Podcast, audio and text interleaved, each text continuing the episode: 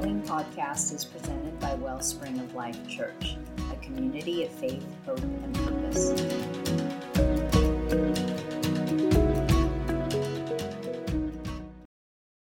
James chapter 3. We'll be picking it up at the 13th verse, where we left off a few weeks back. No surprise to you, we all have this unsatiable desire for want. yeah. We're always wanting something. It seems like there's this part in our brain and in our hearts that's forever crying out, I want, I want, I want. Of course, we've, we've gotten clever enough to change that word, want, to need. and now it's, I need, I need, I need. I need those drugs. I need that alcohol. I, I need an adrenaline shot. So I think I'll go bungee jumping. I need, as folks will say, uh, to get on the internet and view some erotic, immoral something or other. All of this, of course, indicating our truest, deepest need at the very core of our being. That which is the only true and lasting need that could be met. It's not by an activity, not by a thing, but by a person. Amen? And that person, as we know, is Jesus Christ. And then once we get that figured out and begin to take begin taking steps following in his steps, we realize we need the wisdom that he offers, wisdom from above, in order to be able to navigate through the turbulent, rough, chaotic waters of this world. So, rising to the top of our list, right after our need of being devoted to Jesus, our Lord, should be this I need wisdom. King David's son, Solomon, during his reign over Israel, was a man unparalleled by any other. How was Solomon able to accomplish so much during his lifetime? Second Chronicles chapter 1 provides us with the answer. When Solomon inherited the kingdom from his father David, God appeared to him in a vision, saying, Ask for whatever you want me to give to you. Can you imagine? God coming to you, the God of heaven and earth, and saying, Whatever you want, I will give it. What would you ask for? What would it be? Well, Solomon didn't choose poorly, he chose wisely by answering this way Give me wisdom and knowledge that I may lead this people, for who is able to govern this great people of yours? So basically, Solomon is saying, I've inherited an overwhelming task. More than anything else, I need wisdom. I need practical insight into the finer details of life so I can govern your people well. This I ask, and nothing more. Yes. Tremendous key here in doing life God's way. He's given carte blanche, basically, and says, Whatever you want, I will give it. And Solomon doesn't ask for stuff, although there would be plenty of that. He asks for that which he knew that he would need to get the job done pertaining to the calling of God on his life. He asked God to give him what he needed to accomplish what he needed to do. Now, about a thousand years later, after Solomon had asked God for wisdom, another descendant of David's came along and wrote these words If any of you lacks wisdom, you should ask God, who gives generously to all without finding fault, and it will be given to you. Maybe you remember those words. We covered them back in chapter 1, verse 5 of this book of James. That descendant of David is, of course, James himself. The writer of those words, being because he is the half brother of Jesus, right? And son of Mary, descendant of Solomon, descendant of David. Now, in chapter 3, verses 13 through 18, where we will be this morning, James contrasts the unwise and the wise by painting two word pictures, providing two portraits, really showing and revealing two responses of both the wise and the unwise. He begins with the rhetorical question that reveals to us wisdom is related to the attitudes of our heart. Look at verse 13 with me. Who is wise and understanding among you? Let them show it by their good life, by deeds done in the humility that comes from wisdom. The opening question asks How can we show that we indeed have wisdom from on high. This term wise refers to someone with moral insight and skill in dividing or uh, in deciding practical issues of conduct. Understanding pictures someone with the knowledge of an expert. We are to show the presence of wisdom by good deeds done in humility. Only obedient deeds, James is portraying for us, not just mere talk, prove the presence of true wisdom. True wisdom, my dear brothers and sisters, is measured by the depth of a person's character. Obviously, we all want to think of ourselves as wise, right? Sure, we do. You're right now being wise by not admitting it, right? but James says, hang on, wait a minute, not so fast, as he kind of inserts here a bit of a tricky twist. In other words, he's saying wisdom is not knowledge with regards to intelligence. This isn't about having the ability to rattle off all kinds of information, facts, or statistics.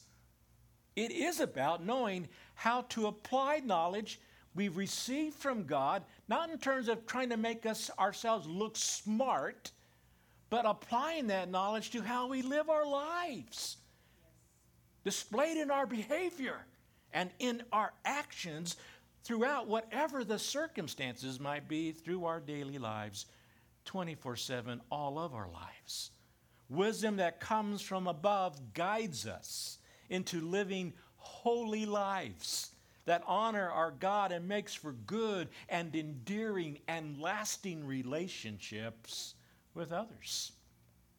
This term humility refers to a submissive spirit as opposed to self centeredness, arrogance, or a self seeking pride.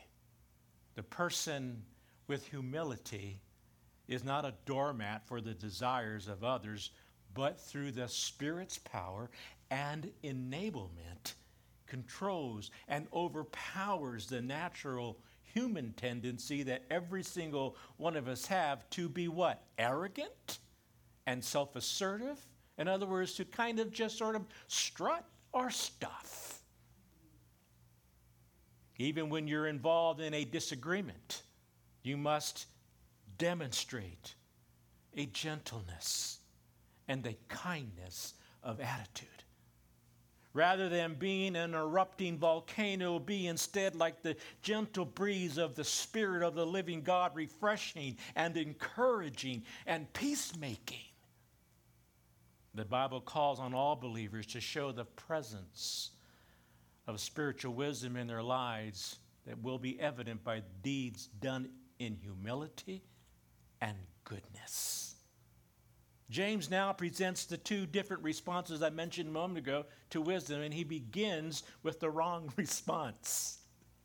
In verse 14, would you look at that with me? But if you harbor bitter envy and selfish ambition in your hearts, don't boast about it and don't deny the truth of it. The wrong response is a demonstration of what the Bible refers to throughout as a false or worldly wisdom. It destroys unity and instead develops rivalry. That's a, that's a problem. Bitter envy and selfish ambition prove that a person is following the route of worldly, twisted wisdom. This term envy describes a determined desire to promote one's opinion to the exclusion of others' opinions. Selfish ambition pictures a person who tries to promote a cause or their agenda in an unethical manner. This person becomes willing to use divisive means to promote a personal viewpoint. Is like a bulldozer steamrolling, adopting the attitude, it's my way or the highway. Bitter rivalries, obviously, as we can see, develop out of these types of behavior. Every single one of us in this room have seen that in action, haven't we? James warned that the people who had envy and selfish ambition could be tempted to boast about it and then even deny the truth. Boasting here describes the malicious, triumphant attitude gained by one over another. It's being proud and talking about it, how you crush somebody in your actions and in your behavior. When our true motives are exposed, we can either deny the truth or admit the truth. Our very pride, church, ought to tell us that our desire to be seen and thought of as wise is based on self centered ambition. The moment that we least want to admit our pride is the very moment that you need to admit it, and it will do you the best good. In verse 15, James describes the distinctive traits and source of this false worldly wisdom. Look at that verse with me. It says, Such wisdom does not come down from heaven, but is earthly. It is unspiritual. And then he says, demonic.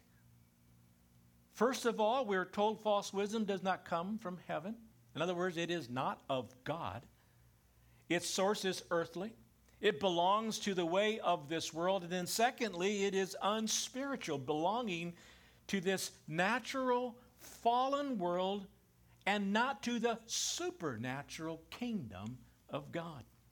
The term unspiritual is used to describe the person who, do, who does not have God's Spirit within, nor even has desire to be led by God's Spirit. It comes rather from the ideas of fallen human beings, this worldly wisdom. And unfortunately, unfortunately, even we who are followers of Christ are too often guilty of using and relying upon this very false wisdom that comes to us by way of the world, a fallen world.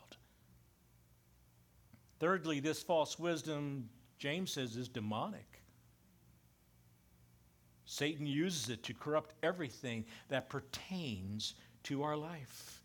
He wants to destroy all our human relationships, including our relationship with the living God.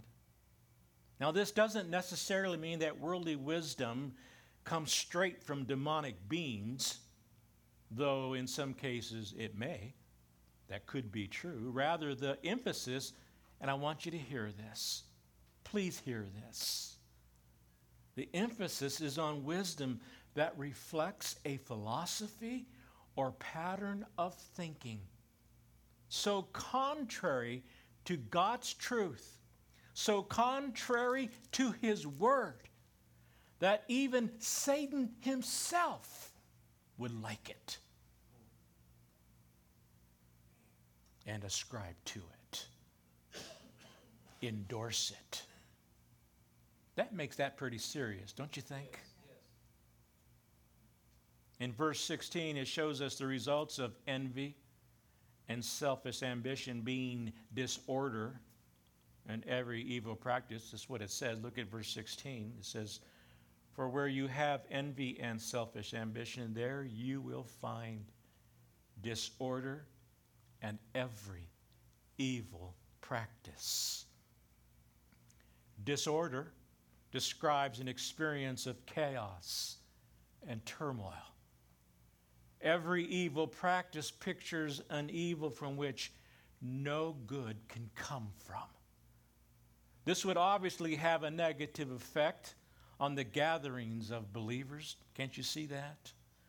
Where some, operating from a fallen worldly wisdom, doing their very own thing instead of caring for one another, cause unity and community in the church to begin to disintegrate.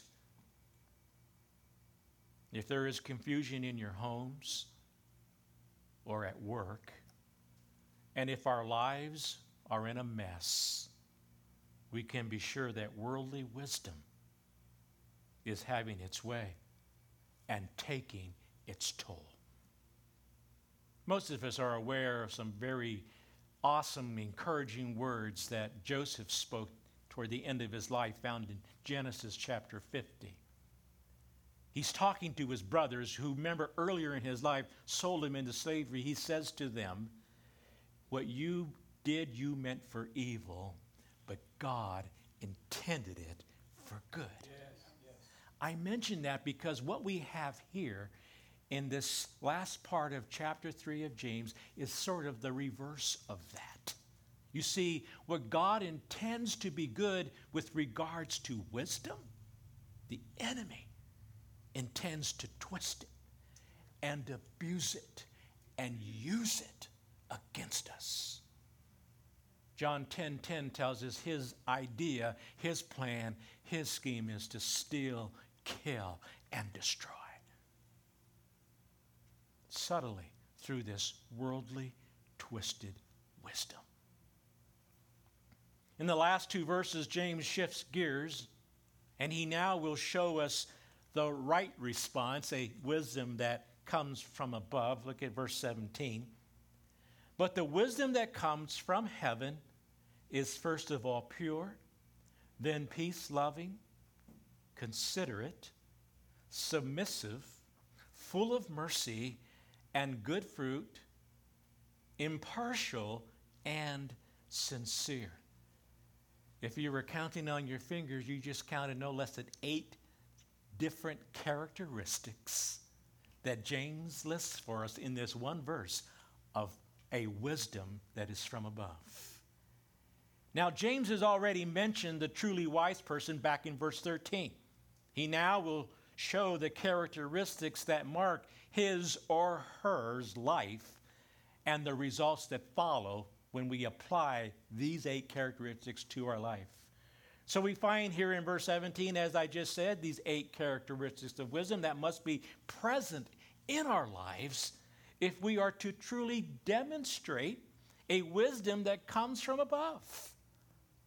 These characteristics, church, please hear, these characteristics are what wisdom does, okay? So James starts the list off by saying this wisdom is, first of all, pure. The word first means more than merely first on a list, it indicates first in order of importance. That's good, isn't it? If this is talking about first in terms of importance, priority. God given wisdom produces purity of internal motives, which will be reflected and seen in our external actions. This kind of lifestyle comes with the built in promise given to us by Jesus. You remember what he said? Blessed are the pure in heart, for they shall see God. Matthew 5 8. Purity of thoughts and deeds helps us stay focused on God and see Him working in all of our circumstances. The word translated pure here means clean or free from contamination. what kind of t- contamination? Well, we've already seen it envy, selfish ambition, conceit, arrogance. Paul certainly would agree. He wrote in Philippians chapter 2 verse 3, do nothing out of selfish ambition or vain conceit, rather in humility value others above yourselves. This trait actually provides for us a solid foundation for the characteristics that follow here in verse 17. The second one mentioned is peace loving, in contrast to worldly wisdom, which produces confusion and strife. Heavenly wisdom produces peace.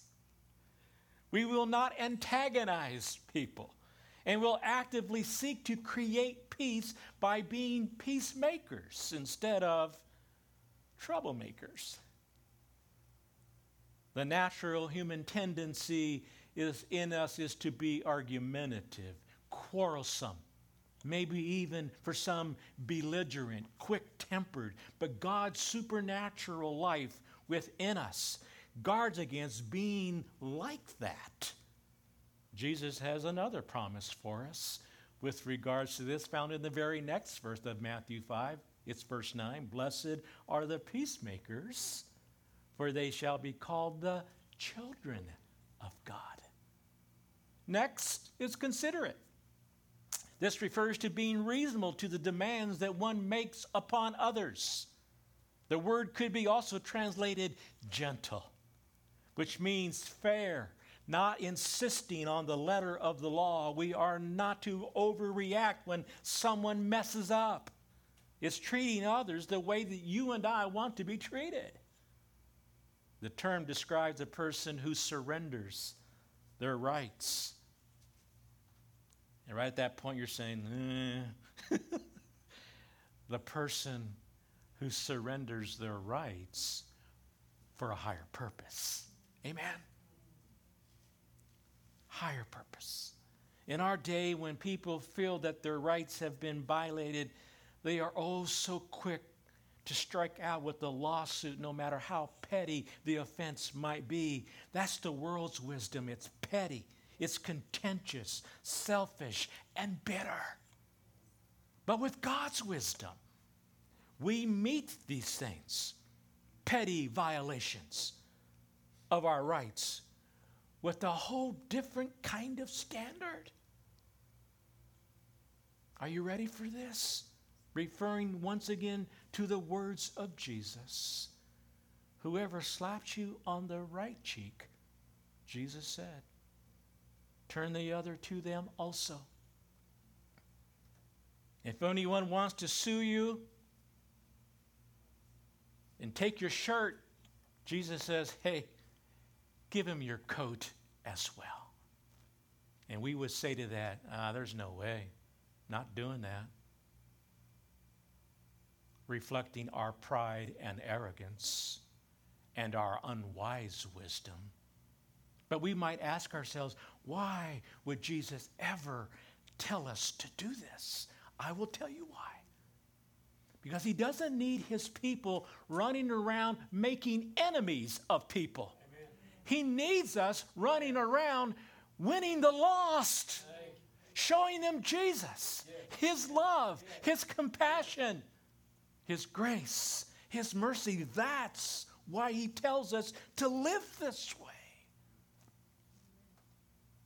This is a hard thing, I know. But it is this thing that we must do. And then we find submissive as another characteristic, which indicates a willingness to learn from others by being open to reason. It means being reasonable and compliant. It means we won't always have to have our way. We won't have a know it all attitude, and we'll respectfully listen to the ideas and opinions of others.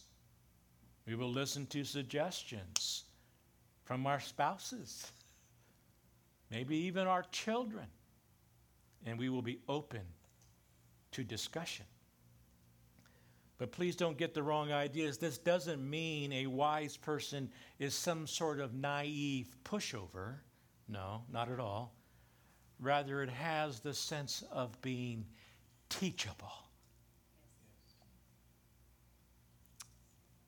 Just real quickly, oh, how we need teachable in the body of Christ today. It's, you would think that, yeah, uh huh, that's what we are. Unfortunately, from my perspective, it's a rare thing. Teachable. Somebody who puts aside their stubbornness and readily yields to the truth. It's a person who is flexible and open to change. When the Spirit of God captures the heart and does his deep, deep work within, he softens us. Being submissive means we practice what Solomon wrote in Proverbs 19, verse 20 listen to advice, accept instruction, and in the end, you will be wise. And then we find full of mercy. It is revealed by offering compassion to those in distress. This means we will be full of gracious forgiveness. We won't keep bringing up past mistakes that are made by others. We will be willing to love and forgive even when the problems that we face are caused by someone else. If grace is giving a person a blessing he or she does not deserve, then mercy is withholding a just punishment that a person does deserve, but not giving it. Mercy implies looking on somebody with compassion when they probably may not deserve compassion. In our minds, anyway, right? While worldly wisdom would heap on ridicule and pour on judgment and stack up punishment, mercy shows kindness and patience and the love of our Savior, Jesus Christ. Next, we find it says that it is full of good fruit. This is shown by kind actions and helpful deeds that are done to others, like the Good Samaritan story in Luke chapter 10. God's wisdom, dear church, is practical, it is full of good fruit. God's wisdom does not make a life empty, does the opposite. It makes it full, abundant, running over. Amen? Amen. Faithful people are fruitful people because they've given themselves to God, following His wisdom, serving Him in any way, shape, or form, however they're called to do. The final two traits describe the essential nature of true wisdom. It, is, it says impartial without prejudice and unwavering in its commitments. We will not show favoritism and we will be free from prejudice. It is the idea of treating everyone the same. Lastly, true wisdom is sincere.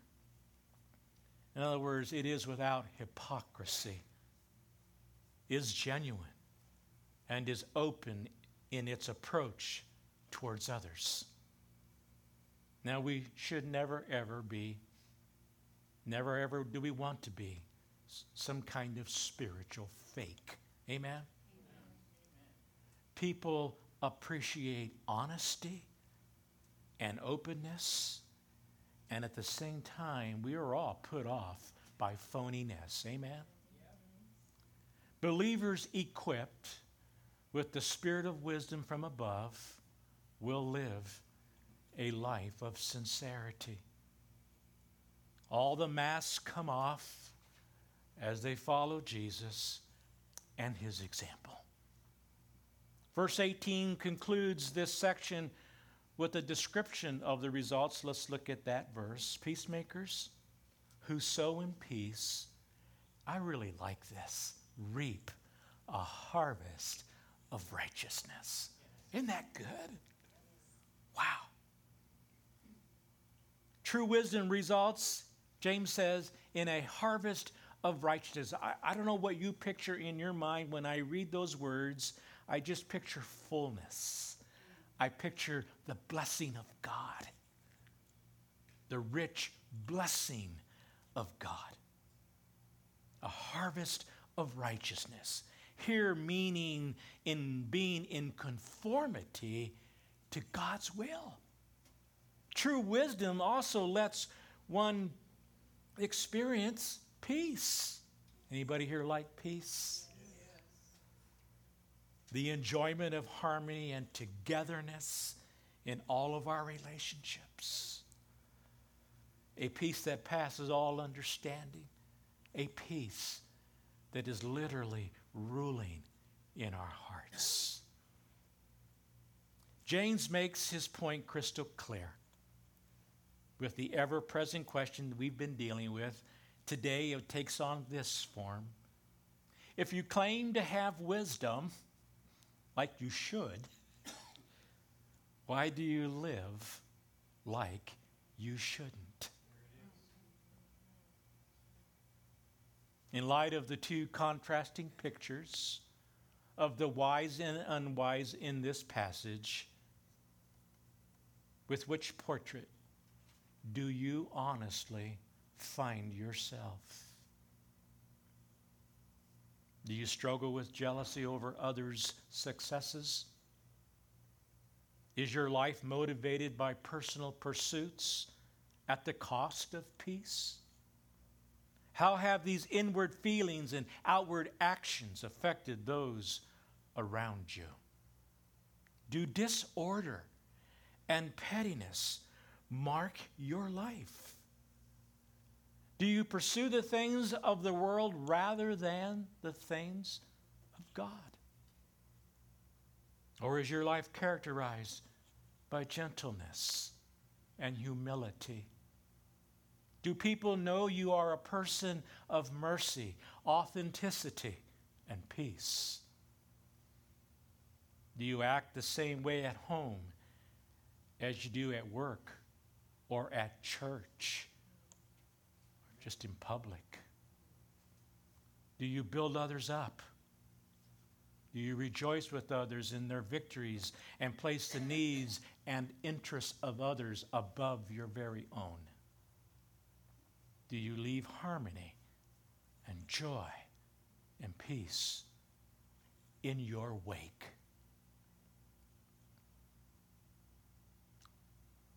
What we are is what we live. And what we live is what we sow. And what we sow is what we will reap. If we live in God's wisdom, James tells us we will sow righteousness and peace, and then we will reap the blessings of God. But if we live with fallen, twisted, worldly wisdom, we will sow sin, we will sow discord, and we will reap confusion, disorder, and once again, as James says, every evil practice. Regardless of your assessment of where you find yourself with regards to these portraits, this we can know for sure, church. It's time to stop reflecting our own frail character and start reflecting the character of our God by choosing wisdom that is from above. Amen. Father, we come before you this morning, and once again, it, it would appear that James has uh, shot an arrow and has been a bullseye directly into our hearts. We've heard truth from your word. And your truth does what it always does it exposes areas of our lives and our hearts that need to be dealt with, that need to be brought out into the light of the shining of, of the Holy Spirit. And I pray, God, that we wouldn't do as we are tempted to do, but, you know, maybe see it, acknowledge it, but then let it not go any further than that. I pray, Lord, that you would move upon us, every single one of us, to do business with you, to repent if that's what's necessary, to, to allow you to come, God, and do the, to do the cleaning up and the straightening out that is needed that we would stop relying upon this worldly wisdom and begin to look to you and rely upon the wisdom that you provide, which brings for us a harvest of righteousness. Help us, God, to turn the corner, take you serious, and in these last days live for you like we've never lived before you before. Giving it all to you, Lord, since you gave your all for us. This I pray in Christ's name. Amen. Thank you for listening to this message by Wellspring of Life Church in Western Colorado. If you'd like to learn more about our community, please visit wellspringoflifechurch.com. So